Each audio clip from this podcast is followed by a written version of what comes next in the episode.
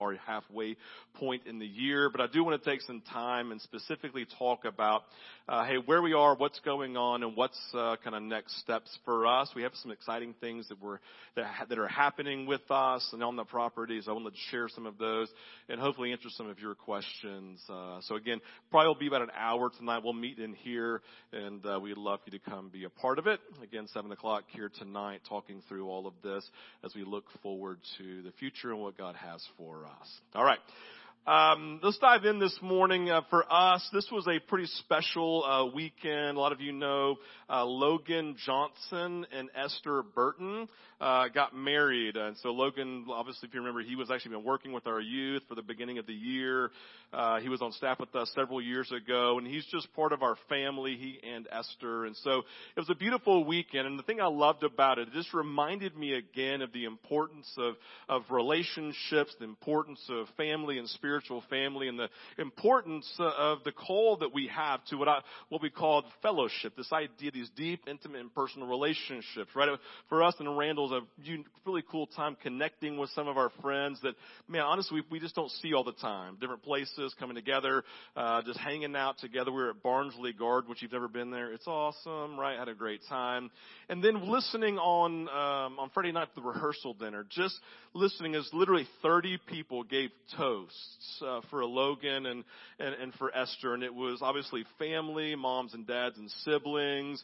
It was groomsmen, bridesmaids, and just some of their general friends. And, and listening is, they just affirmed and I recognized, man, just the nature of depth of relationship that they had. And I literally looked at, looked at somebody the other day, like, oh my gosh, is, I think every single person, every single person should have one day a year where they have like a rehearsal dinner type moment and people who love them just tell them how much they love them and why, right? It was just so powerful listening to the affirmation, just watching as, as Esther glowed, as her dad talked about her, maybe in ways he doesn't normally talk to her, right? And listening to some of Logan's friends made complete fun of him while like crying at the same time and loving on him, which is what guys do, right? It was just a powerful, powerful moment. And again, I walked away with just this conviction of like that we've been designed as human beings for relationship. We've been designed for what we talked about, this deep and intimate connection with one another, which is the biblical understanding of fellowship right? The fellowship, it says in Acts 2.40, they devoted themselves to the fellowship, this deep and personal, intimate relationship with one another. But if you remember a couple of weeks ago, we started talking about hearing God's voice, that we, we talked about that type of fellowship where John in First John was in verse second John was in, John was inviting this, these believers who were really struggling with their faith, he said, I want to invite you to our fellowship. So he and his buddies, and our fellowship is with the Father and with Jesus. And if you remember, we talked about how deep is that? What was that fellowship? What type of invitation was John actually giving? How deep was their relationship? How intimate was it with the Father? What did it look like? Because there was some type of thing where John was saying, I know you're struggling. I know you're actually struggling with theology because there was a specific theological tension between how human was God and, and, and how, and how divine was God. And they had a hard time reconciling that Jesus was fully human. And so they were having this crisis of faith tension. And John's response was saying, listen, I could talk theology all day long, but really what you need is just simply fellowship with God and fellowship with us. And I think that's really the answer to the struggles that you're having. I love that. It wasn't about sitting down and having an apologetics course on the humanity, like the divinity and all this whole stuff of Jesus. It's like, no, let me just invite you into relationship with us. And I want you to know our relationship is with Jesus. And so when you're with us, it will be as if you're being with Jesus also. But it wasn't just in a sense of like, we historically have fellowship. Remember we said it was current and present and it was future tense. Our fellowship in an ongoing sense is with one another and with Jesus. The nature of being designed for relationship. Being designed for deep and personal connection with one another and then with Jesus. And the idea of that, that is that you cannot, in my opinion, have deep fellowship, deep connection, and deep personal intimacy with anyone unless there's some level of communication, really personal and intimate communication that's happening between you and your friends and then you and Jesus. I can't say I have a deep and personal relationship with Michael if we never talk. It doesn't make any sense. It's honestly just illogical. And so what I'm trying to build is this foundation of understanding that that relationship that God calls us to and a unique fellowship with one another and with His Son and with the Father and with the Holy Spirit, right?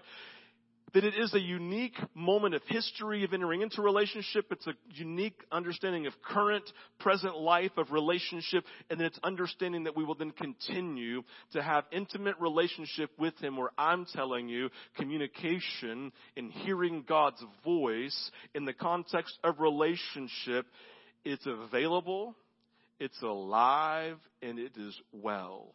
That's the place we want to begin this morning. Now, probably like some of you, I grew up and I was, and I remember saying this multiple times. Well, if I could just see Jesus and hear his voice like the disciples did in the gospels, then life would be a whole lot easier, right? And I'm sure a lot of you in this room have thought the same thing. Maybe you've said the same thing. You're like, man, if I could just see Jesus, right? If I could just hear his audible voice. And, and it makes, it makes complete logical common sense, doesn't it? It's common sense and it's very logical. It just seemingly is easier because we are people so uh, in tune with, with our senses of, of sight and of hearing specifically in relationship. So I remember reading then later on in John, the book of John, the Gospel of John, chapter 16, and Jesus made a statement that when I read it, I had to stop and go, I think he's wrong. He read those one of those moments with scripture where Jesus says something like he can't really have meant that? But I knew he did, but I had struggled with it, so I had to process it. This is what it says. This is just one verse, and then we're going to come back to other parts of this later. Says in verse 7, chapter 16 of John, you can put on the screen for me, it says this. Well, actually, maybe do I not have that? I'm looking at the wrong verse. Sorry, I don't have it on there. Sorry. It says this, but very truly I tell you, he says this, very truly I tell you, it is good for, it's, it is for your good that I'm going away. It's for your good that I'm going away. Unless I go away, the paraclete, the advocate, will not come to you. But if I go, I will send him to you in this moment, right? In reading this verse, it's very clear. Jesus would have absolutely disagreed with my statement. In fact, what he would have said was, no, no, no, it's actually best that I'm not with you in person because when I go, I'm going to send my paraclete, my advocate, my helper, and he's going to be with you in the exact same way that I am. It's going to be a great thing. And I'm like, ah, right? So in that, I have to begin to struggle, say, okay, either Jesus is wrong or Jesus is right. How do I land with this? How do I land with this?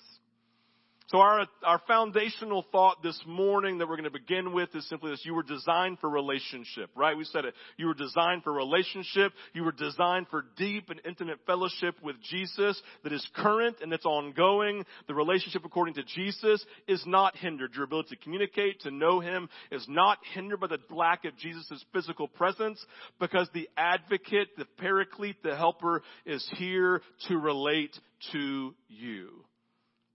So with that in mind, let's begin by looking at, just kind of go back a couple chapters in John chapter 14. This will be on the screen. Jesus is speaking. He says, oh, there I am. Right there. Man, I look good. Did you see that, man? That was like that beard. It's looking on point, right? He says this. If you have your Bibles, you can turn there. I'm not sure it's going to come up. It says this. John 14 verses 16 through 18.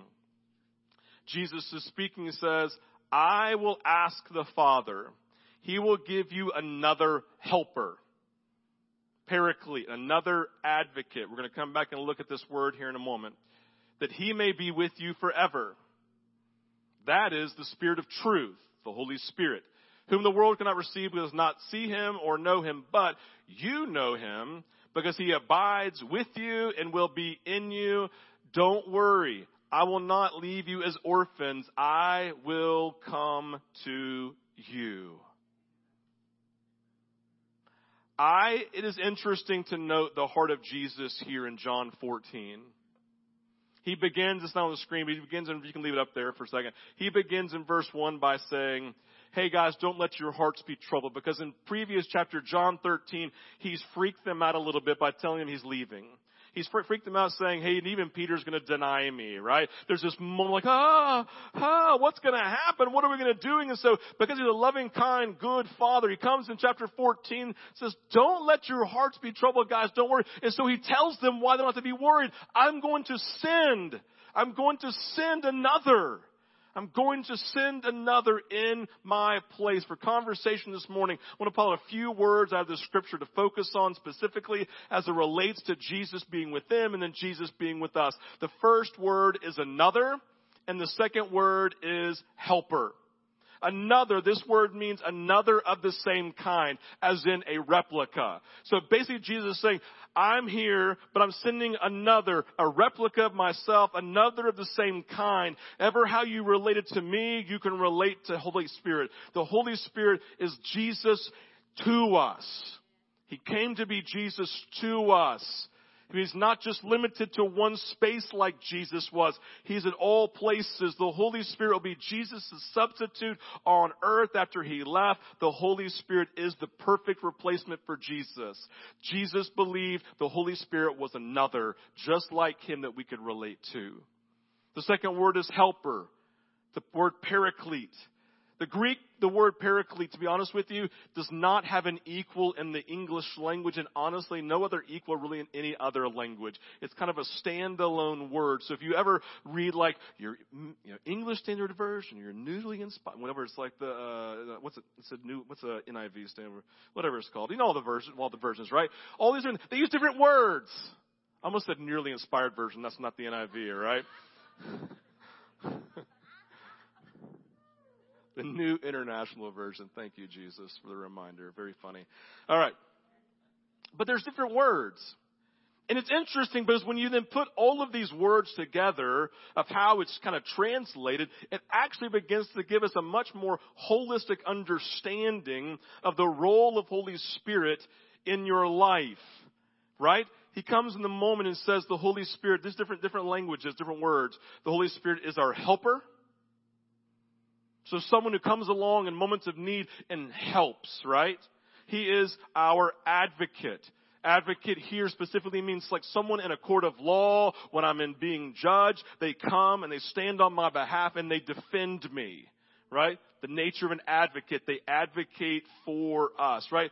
It means the word comforter comforter. I'm in the middle of a difficult place and he comes, right, like a, like the heart of a mother and begins to comfort, right, to invite us in. That's what we talked about on Mother's Day. There's a whole, he invites us in to care for us, right? Comes to care for us, to, just to come and just to have compassion over us. And the last one is counselor a counselor is one who speaks wisdom, gives clarity, gives direction. That's what you know a counselor does. So in this idea, the Holy Spirit is our helper, our advocate, our comforter, and our counselor. It's the word paraclete another helper, another of the same kind who will be our helper, advocate, comforter, and counselor. It's really important when thinking of the Holy Spirit. We think of it as R.A. Torrey says it. I think it's on the screen. It says this, the Holy Spirit is not an impersonal power slash energy that emanates from God, but instead is a real person just like Jesus, an ever-present loving friend and mighty helper who doesn't just live with us, but dwells inside of us powerful. The nature of the paraclete, the nature of creating space for fellowship, intimacy, deep connection, the fellowship, the things that we've been talking about, the paraclete, the Holy Spirit equal to Jesus because He is Jesus. The next set of verses speaks to what happens then in our relationship. John chapter 16, verses 13 through 15. It says, But when He, the Spirit of truth, comes, He will guide you into all truth. He will not speak on His own, but He will speak only what He hears, and He will tell you what is yet to come. He will glorify me, because it's from me He will receive what he will make known to you. So he listens to Jesus and speaks that. All that belongs to the Father is mine. That's why I said the Spirit will receive from me what he will make known to you. You need to chew on these verses. I would encourage you to go home this week and really chew on what this is saying and what it means for your relationship with Jesus. As Lord of your, as Lord of your life, as friend in your life, as the comforter, the paraclete, the advocate, the helper, the counselor, right? Understanding that in this moment, Jesus comes as when the paraclete comes, this is what he will do. Verse 13, he will guide us. He will guide us. I'm in the moment. Which direction do I go? I'm struggling with my job, struggling with my child, struggling in my marriage, wrestling. What do I do? He will guide. The only way someone can guide is they speak to you. Give direction. Right? Jesus is not some mind out there going, hmm, hmm, hmm, trying to direct us. No, he's speaking. 13, he will speak to us what he hears from Jesus.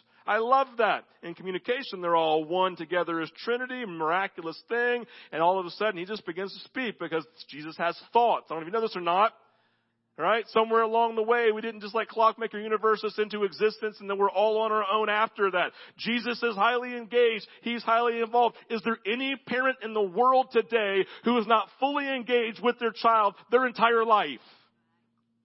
Anna Catherine right now is in Europe and she totally took the wrong train to get onto an airplane. She was supposed to go south yesterday. She went two hours over this direction to the coast and missed her flight, lost her hotel, and Randall was like all of a sudden guiding and directing and being mom because that's what you do. Parents are engaged. They will speak, right?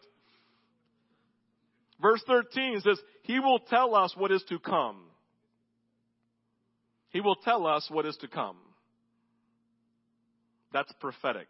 The prophetic nature of God knowing things and speaking those into our lives.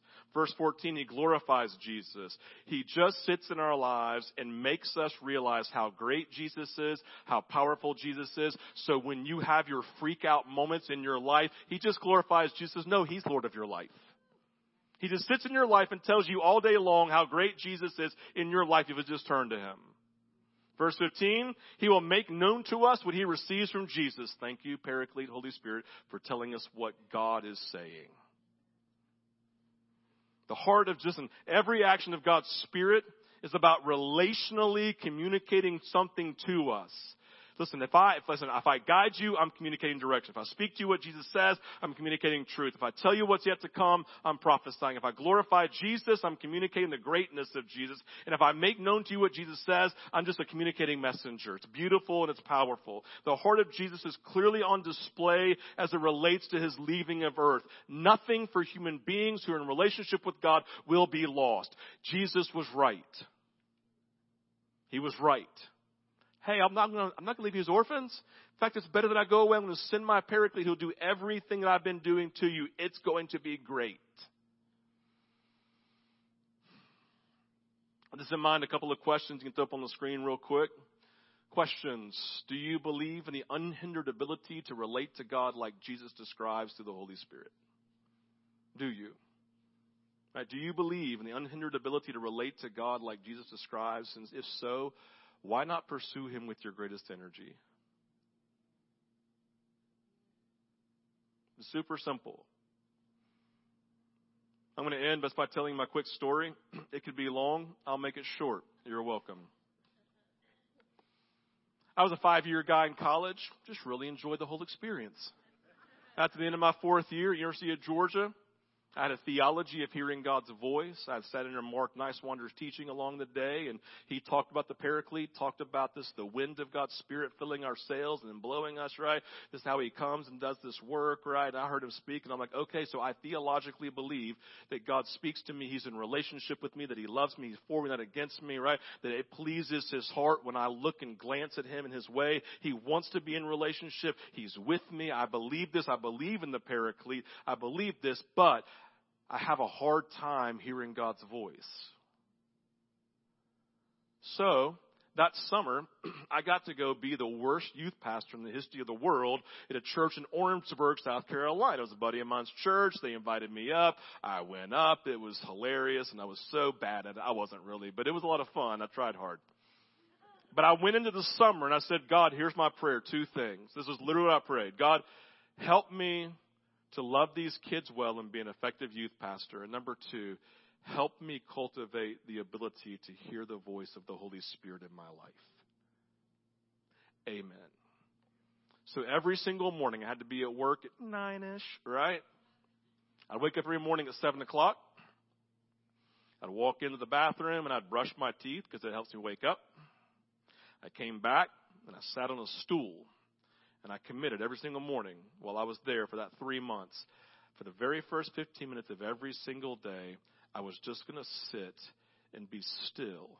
I knew God could speak through Scripture, and I loved that, and I appreciate it. But I also know He spoke through an internal, audible voice that would then never contradict with the Word of God. They would just marry together, and that's what I wanted to hear was that internal, audible voice of God. And so I sat still 15 minutes every morning for three months, and I would sit down like this, where I was comfortable, and I would just simply pray this Jesus, I love you. And I know that you love me. And I know you're speaking to me. Help me to hear your voice. Amen. And I would just sit in stillness.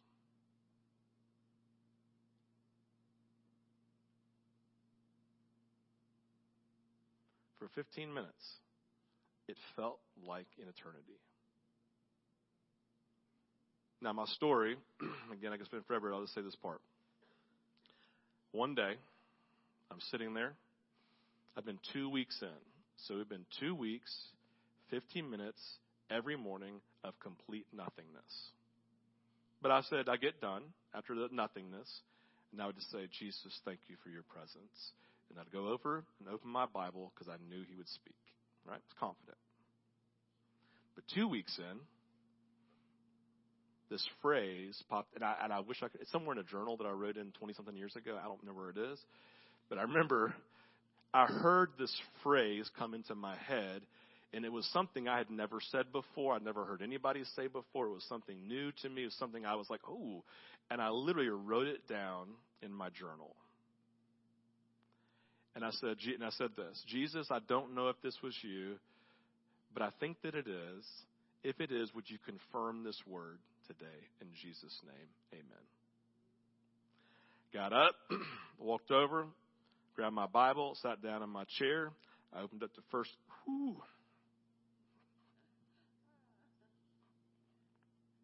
opened to First Corinthians chapter 10. And the first words off the page were exactly what I had just heard in my mind, verbatim.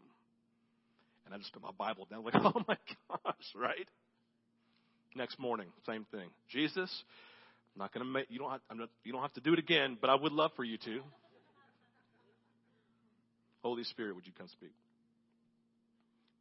Another voice came, another word came in. Went to my Bible, nothing there. I get in the car, flipping radio stations back before we had Spotify, Apple Music. Got to one, stopped, just did this, like, uh, stop. Voice came on, Christian radio station and verbatim said what I just written down on my piece of paper. Third day, Jesus again, you don't have to, but third day, pray, G Holy Spirit come speak, internal voice. Read my Bible, played with the radio station on the way to work, nothing happened. Right? I was like, doesn't matter, Jesus, just confirm it if this is from you. Walk into the office, sit down with pastor. He goes, oh, he starts talking, talking, talking. He goes, oh, wait, by the way, I was praying this morning. I felt like God wanted you to, wanted you to hear this. And the exact words I'd written on my piece of paper exactly what he told me. And I sat down, went back to my office, or the closet, I don't remember. And I just stopped and said, Jesus, thank you for answering my prayer. Now, would you take me from sentences to paragraphs and hearing your voice from paragraphs to pages and from pages to books in Jesus' name? Here's the deal we'll take some time in the next couple of weeks and do some practicals on hearing God's voice, this internal audible voice. But I want you to know this simply begins by you surrendering to the Holy Spirit, inviting Him to come speak, knowing He's the paraclete, He's the comforter, He's the counselor, He's the advocate. He's the, he's the one who speaks and guides. Why? Because He's a perfect parent who would be totally against everything you know parents to be if He just said, boom, there you go, figure it out. No, he wants to guide, lead, and direct. We remember said two weeks ago, the boundary for everything he says is Scripture. Anything outside of that, we don't listen. We submit those words to people around us so that they can say, yeah, maybe, right? When we talk about in the prophetic, we'll talk more about it. But I'm inviting you to a place because we're in a season, listen, we're in a season where people don't need you and they don't need your thoughts and they don't need your opinions.